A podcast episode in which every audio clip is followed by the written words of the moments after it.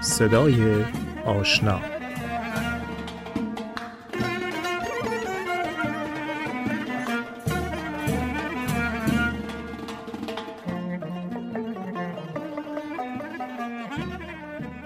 مهدی آقا زمانی جامعه شناس، روزنامه نگار، نویسنده و صدای آشنا در داخل و خارج از ایران و با وجود سن کمش از اعتبار زیادی برخورداره.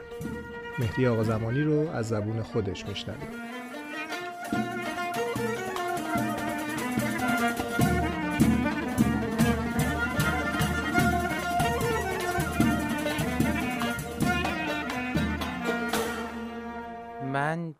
سوم شهریور سال 1356 تهران به دنیا آمدم پدر و مادرم هر دوتاشون برمیگرده اصالتشون به شهر کاشون.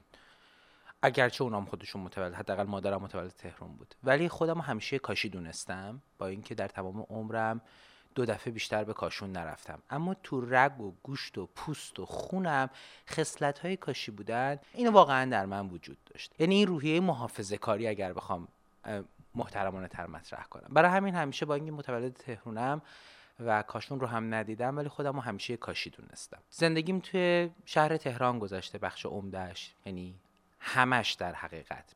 تا زمانی که مهاجرت کردم و از ایران خارج شدم. و هر وقت به شهرهای دیگه ای رفتم جز برای سفر یا قیامت های خیلی کوتاه مدت چیز دیگری نبوده. تحصیلات متوسطم رو که تموم کردم تو رشته ریاضی خواستم که تو رشته فیزیک ادامه تحصیل بدم. قبول شدم دانشگاه با رتبه خیلی خوبی هم قبول شدم ولی همون ترم اول انصراف دادم. و شاید یه بخش از انصرافم فقط به این دلیل بود که اگر می‌رفتم دانشگاه دیگه از سربازی معاف نمی شدم چون اون زمان یه قانونی بود که بچه هایی که پدرشون فوت کرده بود چون من در بچگی پدرم رو از دست دادم.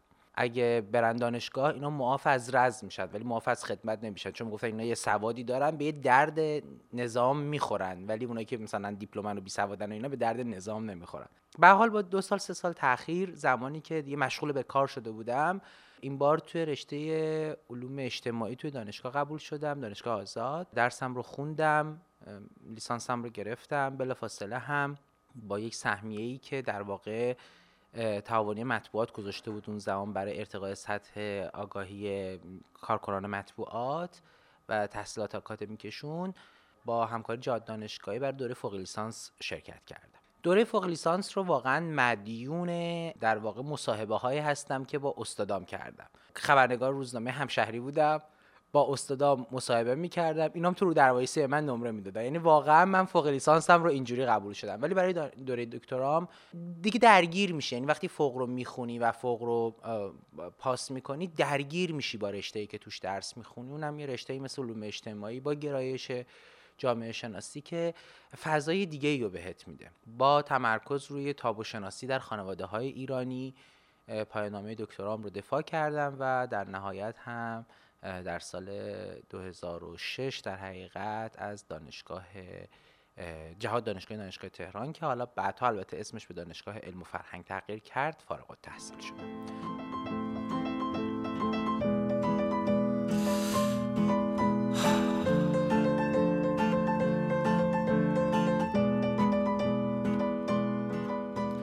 از 19 سالگی جذب مطبوعات شدم. دلیلش هم این بود که یک پارکی در خونم بود به نام پارک شفق توی یوسف آباد که خب پارک معروفیه برای خیلی از کسایی که توی ایران زندگی می‌کنن. من می‌رفتم اینجا به هوای درس خوندن و همون زمانم سیگاری شدم تو همون پارک.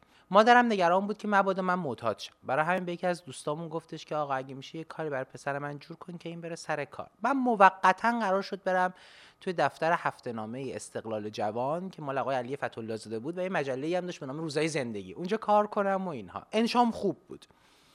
رفتم و قرار بود موقت اونجا باشم تا دانشگاه قبول شم اما بعدها حتی گرفتن مدارک عالی دانشگاهیم رو هم مدیون همین کار روزنامه نگاری شدم و همچنان هم توی همین شغل یعنی کار روزنامه نگاری ادامه فعالیت میدم. سال 2010 بود که من از ایران اومدم بیرون مستقیم اومدم آمریکا. مثل هر جوون ایرانی دیگه ای منم عشق آمریکا داشتم. خب خیلی از دوستام رو می‌دیدم که اومده بودن آمریکا جذب جاهای مختلفی مثل صدای آمریکا شده بودن و اینها. تا اینکه یکی از همین دوستان که با هم همکار بودیم یه روز من زنگ زد گفت فلانی بعد از جریان انتخابات سال 88 و اون اعتراضات خیابانی و اون مناقشات و اینا گفت با ما interview می‌کنی؟ گفتم که آره چرا نمی‌کنم؟ و دو سه بار با اونها از تهران interview کردم. اینا فکر می‌کنم دقیقا مال مثلا 5 6 ماه بعد از انتخابات در مورد مسائل مختلف باشون مصاحبه می‌کردم و حرف می‌زدم و در مورد مسائلی که توی سطح جامعه جاری بود و اینها. همین رو باعث شد که خب همزمان هم من یه دفتر مطبوعاتی داشتم 7 تا مجله منتشر می‌کردیم. همین رو باعث شد که واقعا شرایط برای ادامه همکاری من توی ایران یه ذره سخت شه. از اون طرف هم خب عشق آمریکا هست. وقتی که دیدم مقدماتش میسره که اینها دعوتنامه میفرستن که من باش با آمریکا بیام همین باعث شد که من دل به دریا بزنم زندگیمو بکنم دو تا دونه چمدون خب یه آدم مجردی که نه زن داره نه زندگی داره و نه دلبستگی خیلی بزرگی خیلی راحته براشه تنبیه همچین مهاجرتی دادن. و همین بود که یه دعوتنامه یه ویزا دو تا چمدون و بعد یه روز صبح چشمتو باز می‌کنی می‌بینی بر فراز قطب شمال در راه رسیدن به آمریکایی با هواپیمایی امارات و بعد هم آمریکا. مشکلم بخت بد و تلخی ایام نیست. مشکلم پوشوندن پینه دستام نیست. مشکلم نون نیست آب نیست برق نیست. مشکلم شکستن تلسم تنهایی. پارسال شروع کردم یه زندگی نامه از خودم بنویسم. بعدم به خودم گفتم که چه کار احمقانه ای داری می‌کنی؟ تو زندگی نکردی هنوز که بخوای زندگی نامه بنویسی. تازه اول راهی.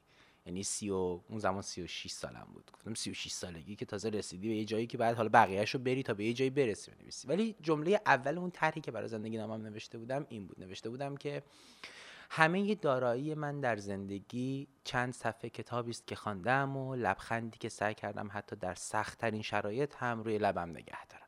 این چیزیه که من همیشه بیرونم رو باهاش ساختم. یعنی اینکه چون مطالعه داشتم چون شغلم روزنامه نگاری بوده بخواهم نخواهم با آدم های مختلف در ارتباط بودم و ازشون خیلی چیزها رو یاد گرفتم یا خیلی چیزها رو شنیدم و سعی کردم تو حافظم نگه دارم. آدمی هم که دیگران احساس می‌کنن خب اگه سطح آگاهی مناسبی برای گفتگو با اونها برخوردارم. حداقل در حد مکالماتی که بستر یک ماجرا رو می‌سازه نه در عمق خیلی از غذایا خب نه مثل خیلی از آدمای دیگه در عمق خیلی از غذایا من هم نادانی های بسیاری دارم. اما برم لبخند. و اینکه اگه تو تو صورت حتی دشمنت هم لبخند بزنی دیگه نمی‌تونه با تو با خشونتی آنچنان که می‌خواد برخورد کنه. یه جمله ای هست که چند نفر بهم گفتن. اولین بار یادمه که 25 6 سالم بوده دوست دختری داشتم. آخرین باری که منو دید برگشت من گفت مهدی تو پسر خوبی هستی قدر خودت رو بدون. این جمله رو بعدها من از چند نفر دیگه هم شنیدم. و همیشه برام سواله که خب اگه من پسر خوبی هستم اونا چرا قدر منو ندونستن؟ فقط من بعد خودم قدر خودم رو بدونم و من چجوری باید قدر خودم رو بدونم؟ مهربونم اینو خودم هم می‌دونم که مهربونم سعی می‌کنم نسبت به آدم هایی که توی روابط مختلف چه روابط عاطفی چه روابط دوستانه چه روابط اجتماعی چه حتی روابط شغلی و کاری مقابل من قرار می‌گیرن مسئولیت پذیر باشم. و نسبت به اونها وفادار بمونم. ولی وقتی به عنوان سوم شخصی که بیشتر نزدیک به مهدی آقا زمانی به درونش نگاه می‌کنم می‌بینم که یه آدمیه با دقدقه هایی که خیلی ها نمی‌بینن با ناراحتی هایی که خیلی ها نمیشنون با آرزوهایی که خیلی ها نمی‌بینن. همه منو می‌بینن میگن یه جوون 37 ساله مجرد در حالی که هیچ کسی نمی‌دونه. من از 18 سالگی آرزوم بوده که ازدواج کنم. آرزوم بوده و هیچ وقت قسمت نشد. عاشق پیش است مهدی آقا زمانی. دوست داره عاشق باشه. به قول یک دوست خیلی میگه که تو هر وقت عاشق میشی و در عشقت شکست می‌خوری ما خوشحال میشیم. میگم چرا؟ میگه به خاطر اینکه سرانجامش میشه یه قصه یه کتاب یه داستان و واقعا راست میگه. سه تا کتابی که من تو زندگیم نوشتم که واقعا دوتاشون خوبن. حتی از نظر خودم وقتی می‌خونم میگم واو اینا رو من کی نوشتم؟ محصول شکستای عاطفیه که من تو زندگیم خوردم. این درده این قصه تو درون مهدی آقا زمانی بهش روح میده برای اینکه بخواد استمرار حیات بده از منظر یه نویسنده یه روزنامه نگار یه کسی که فعال فرهنگی و اجتماعی.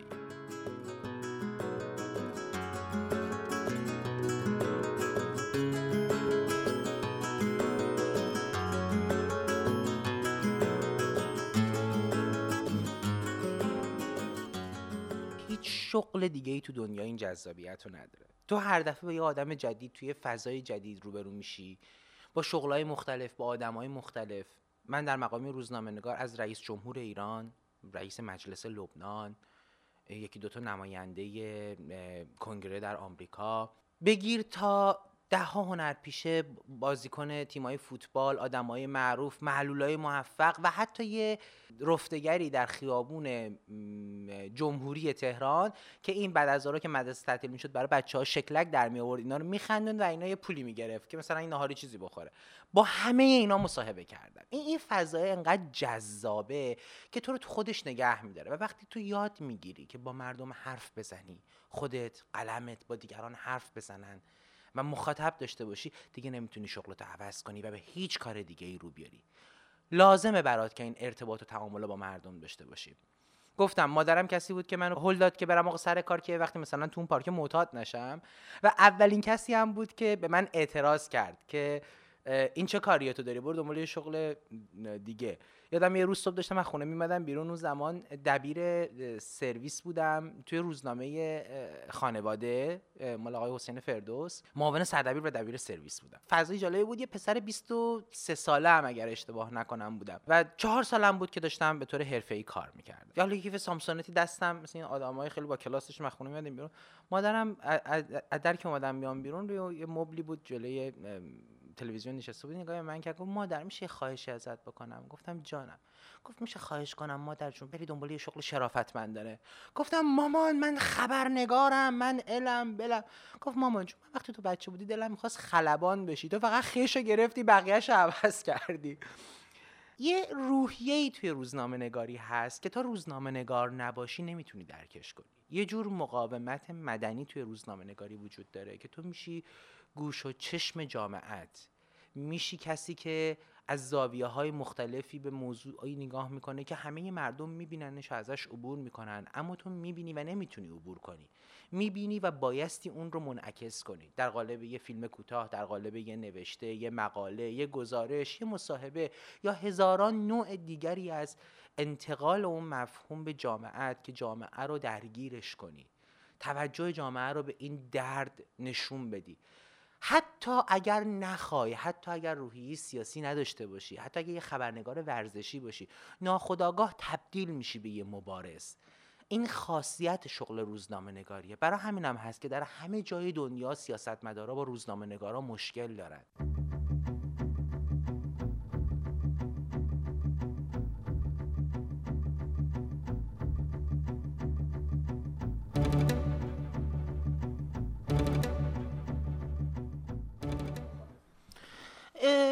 نه اینکه نبوده. چرا بوده؟ مثلا من واقعا مارتین لوتر کینگ رو به عنوان یه رهبر مدنی رول مدل خودم می‌دونم. یعنی واقعا دوست داشتم الگوم باشه. تو شغل روزنامه نگاری هم مثلا یه آیکونی مثل هما سرشار رو وقتی تو ایران بودم دوست داشتم میشناختم و بهش علاقه داشتم به عنوان یه کسی که تو سطح جهانی داره یه کار فعالیت فرهنگی خوبی می‌کنه. یا گاهی وقتا یادم مثلا بعضی شخصیت ها رو مثلا ارجح می‌دونستم. ولی هیچ وقت نمی‌خواستم اینا باشم. می‌خواستم مهدی زمانی باشم. یعنی برام مهم بود. یعنی می‌گفتم من خودم تواناییشو دارم. و واقعا این اعتماد به نفسه اگه حتی احمقانه ترین چیز ممکن هم باشه ولی واقعا وجود داشت و این هویت یه ماجرایی بود که نمیشه ازش به راحتی گذشت یا به راحتی عبور کرد. و بایستی این رو توی این شرایط دید. پس نمیشه گفت من رول مدل نداشتم. اما هیچ وقت نخواستم رول مدل خودم رو به عنوان الگوی اولی یا اصلیم انتخاب کنم.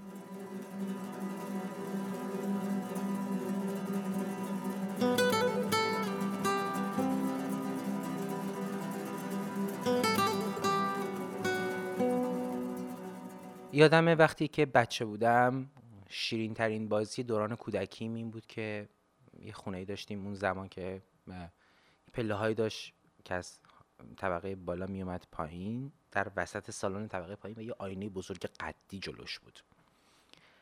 همه شیرینی دوران کودکی من این بود که یه شنل زورو داشتم تنم کنم شمشیرشو ببندم یه یکی از روسری های مامانم مثل یه عمومه درست کنم چند تا از این طلا جواهراتش رو به این آویزون کنم بیام جلوی این آینه روی این پله ها شمشیرمو بکشم و بگم من هارون الرشید بزرگترین خلیفه دنیا. یادم وقتی که سال اول دبیرستان رفتم برای مصاحبه ای که برای در واقع پذیرفتنم توی اون مدرسه بود یه مصاحبه ورودی بود برای دانش, دانش آموزایی که تازه می اومدن از من پرسیدن که خب تو می‌خوای در آینده چیکارشی گفتم می‌خوام شاه ایران بشم. گفتن اون معلمی که بود هیچ وقت یادم نمیره آقایی بود نام آقای هویدا که بعدها شد معلم شیمی ما. شخصیت عجیبی داشت. خیلی عجیب. بگش من گفتش که دوره سلطنت در ایران تموم شده. حتی اگر می‌خوای به یه همچین جایی برسی سعی کن رئیس جمهور ایران بخوای بشی و شاید بشی. واقعا فکر می‌کردم باید بشم. شاید یکی از دلایلی که همیشه این روحیه مبارزه رو داشتم این بود که دلم می‌خواست یه تأثیری توی کشورم بگذارم. رهبری مردمم رو به عهده بگیرم. رئیس جمهور مملکتم بشم. تحول توی جامعه ایجاد کنم. خیلی از بچه‌ای هم که منو میشناختن توی دوران دبیرستان و اینها یا تو دوران دانشگاه حتی این جمله رو من شنیده بودن که من حتما رئیس جمهور ایران خواهم شد.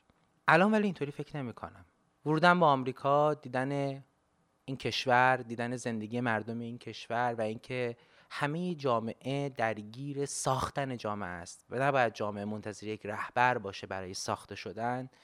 به من یاد داد که زندگی خودم رو بسازم. عشقم رو واقعیت هایی رو که باید در زندگی خودم متجلی باشه. شاید الان تنها کاری که دلم می‌خواد انجام بدم ازدواج با دختری که عاشقانه دوستش دارم. تو این لحظه ای که دارم باهات صحبت می‌کنم. ازدواج با دختری که عاشقانه دوستش دارم و او منو دوست نداره. یا شاید به عنوان همسر آیندهش منو دوست نداره. و اینکه یه زندگی خوب و امن براش بسازم. و کاری کنم که تو سالهایی که کنار من زندگی می‌کنه جز لبخند و شادی هیچ چیزی رو تجربه نکنه. همین.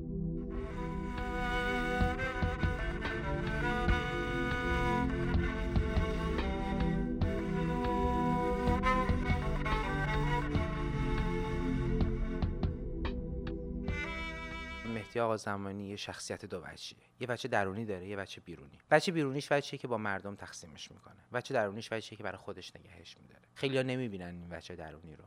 اون بچه درونی من همون بچه‌ای که میگه فروغ میگه. میگه من در پناه پنجرم با آفتاب رابطه دارم. این همون بچه. اگه کنار اون پنجره وایستاده باشی می‌دونی که مهدی آقا زمانی رو فقط و فقط عشق شاد می‌کنه و فقط و فقط عشق غمگین می‌کنه. یه آدمی که واقعا عاشق پیش است. یعنی صادقانه اگر بخوام بهت بگم عاشق پیش است. میشه با یه شاخه گلی که محبوبش بهش میده دنیا رو بهش بدی میشه با یه اخم او همه دنیا رو ازش بگیر. اما وقتی بیای توی وجهه بیرونیش که با مردم زندگی می‌کنه اگه توی جامعه پیرامونش مسمر سمر باشه کاری که داره می‌کنه مورد توجه اطرافیانش باشه قطعا آدم شادیه. و اگه احساس کنه که جامعه که پیرامونشن قدر کارشون نمی‌دونه یا فشارهایی که داره تو جامعه ایجاد میشه مسیری رو به جامعه تحمیل می‌کنه که ناخداگاه مهدی آقا زمانی رو هم توی همون مسیر به سمت یه جور تباهی می‌بره خب طبیعتا اون رو غمگین می‌کنه.